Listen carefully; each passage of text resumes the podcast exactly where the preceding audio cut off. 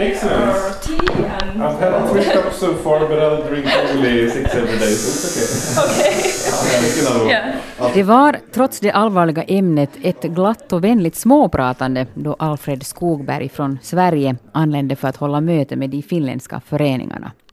Tanken var att helt enkelt utbyta erfarenheter mellan de olika länderna. Hur gör ni då vi gör så här? Vad kan vi lära av er? Så länge den årliga självmordsstatistiken visar på cirka 800 människor i Finland och 1500 människor i Sverige så behövs alla nya tankar.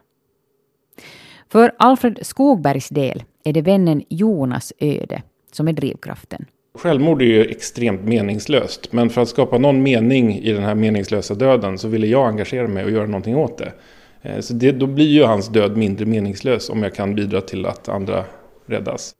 I Finland har vi den situationen att vi saknar ett nationellt program för att förebygga självmord. Och ett sådant skulle verkligen behövas, säger både Reija Tuomisalo, som är ledare för gruppverksamheter på Föreningen för mental hälsa i Finland, och Vivi Suihkonen, som är verksamhetsledare på föreningen Sorgebandet, som alltså stöder anhöriga till människor som har begått självmord.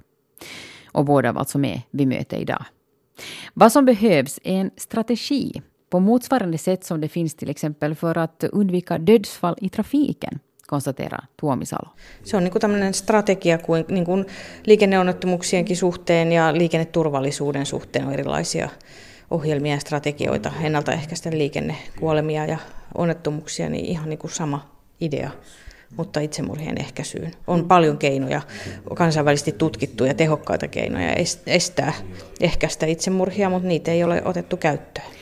Det finns många sätt att förebygga självmord. Sätt som bygger på internationell forskning och erfarenhet, men som man bara inte har tagit i bruk i Finland, säger Tuomi Salo. Delvis påverkas det här av att självmord fortfarande, åtminstone i viss mån, är en tabubelagd fråga i vår kultur, konstaterar Viivi Suihkonen. Itsemurha valitettavasti yhä on eräänlainen tabu, vaikka toki varmasti edistystä on vuosikymmenten aikana tullut siinä, mutta kyllä se valitettavasti tuntuu olevan vielä sellainen, että, että tota, Ja onko se sitten niin kuin tärkein syy, että tämmöistä ohjelmaa ei löydy? Niin. Mitä sä olet? Niin, no mä uskon, että se on yksi syy, mm. mutta varmasti paljon semmoista asennetason ehkä, ehkä ei nähdä tai ehkä ei tiedetä, kuinka iso ongelma tämä Suomessa on. Ja tietysti siihen on aikanaan liittynyt eri, erilaista niin kuin häpeää tai salailua, niin sitä, se mieluummin halutaan niin kuin unohtaa teemana, kun nostaa esiin. Trots framsteg under de senaste decennierna så har självmord ofta dolts och väckt skam i den närmaste kretsen. Och blir kanske därför också bortglömt som ett tema att lyfta fram. And yes, and I work in a, it was in a card in a SOS crisis center uh, in Pasila, it's uh, in Helsinki. And uh, well, the Finnish Association for Mental Health is organizing. Jag får sitta med en stund och dricka kaffe och äta smörgåsar och prata självmord. Det är faktiskt bättre än det låter.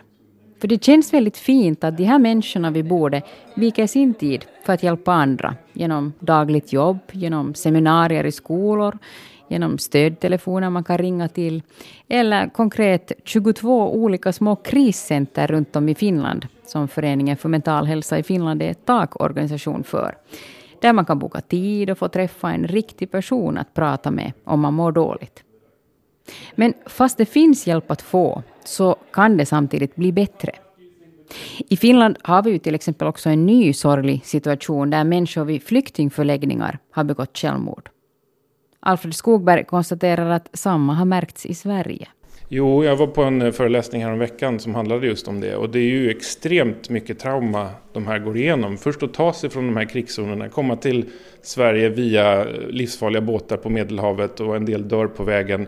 Bli behandlade som hundar av gränsvakter och liknande. Komma till Sverige för att sen bli tillbakaskickade.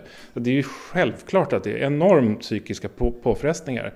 Så här behövs otroligt mycket insatser. Psykologhjälp, medmänskligt stöd. Att vi vanliga personer också försöker engagera oss och bjuda ut de här människorna som vi faktiskt kan komma i kontakt med. Och visa att vi faktiskt hör, vi ser dem, vi känner med dem. Och vi, vi visar oss medmänskliga. Sen är det svårt, för det, det, jag menar i beslutet att de ska skickas tillbaks då, då kan vi inte göra så jättemycket mer. Men vi kan vara medmänniskor i betydligt större utsträckning än vad många är idag. Mm. Om vi tänker ett konkret råd nu, vi har haft sådana fall i Finland på mm. flyktingförläggningar. Vad säger du att, hur tycker du att våra myndigheter hur borde de agera? Vad borde de göra nu för att, för att hjälpa människor i något liknande känsloläge eller situation? Ja, det är en svår fråga att svara på, men att visa så mycket empati det bara är möjligt i sådana här situationer. Och visa att vi, vi gör allt vad vi kan för att stötta och säkerställa att de har det så bra som möjligt. Det är väl den ambitionsnivå man bör lägga sig på. Men vad betyder det i praktiken? Alltså de måste ju få stöd, de måste ju få prata om vad de går igenom och gärna, alltså nu, det här är ju tunga fall vi pratar om, de har upplevt så svåra trauman så det är, visst man kan vara medmänniska och lyssna men i väldigt många fall behövs det avancerad hjälp, alltså psykologhjälp. Och man måste sätta in sådana resurser. Sen är det ju språkförbistring, det är ju svårt, man behöver ju en översättare i många fall. Och vet de om att de ska bli skickas tillbaka så är det väldigt svårt. Så jag har svårt att säga gör så här så blir det bra, det är inte lätt. I samma banor tänker Reija Tuomisalo på Föreningen för mental hälsa i Finland. Maahanmuuttajia tulee paljon tulkkien välityksellä meidän kriisikeskuksiin ja tota, on maahanmuuttajien kanssa työtä tekeviä kriisityöntekijöitä, jotka voi käydä vastaanottokeskuksissa kertomassa, että kuinka tulla toimeen traumaoireiden kanssa ja heitä on käynytkin siis tulkkien kanssa niin kuin tämmöistä psykoedukaatioa antamassa, plus henkilökuntaa kouluttama, että he voi myös kertoa ja huomioida näitä oireita. Mm. Että te olette tavallaan mukana Ollaan. siinä? Joo. Joo, pienimuotoisesti. Mm. Miten se voi vielä parantaa? No siten, että just nämä vastaanottokeskusten työntekijät on koulutettu huomioimaan näitä tilanteita ja ennaltaehkäisemään.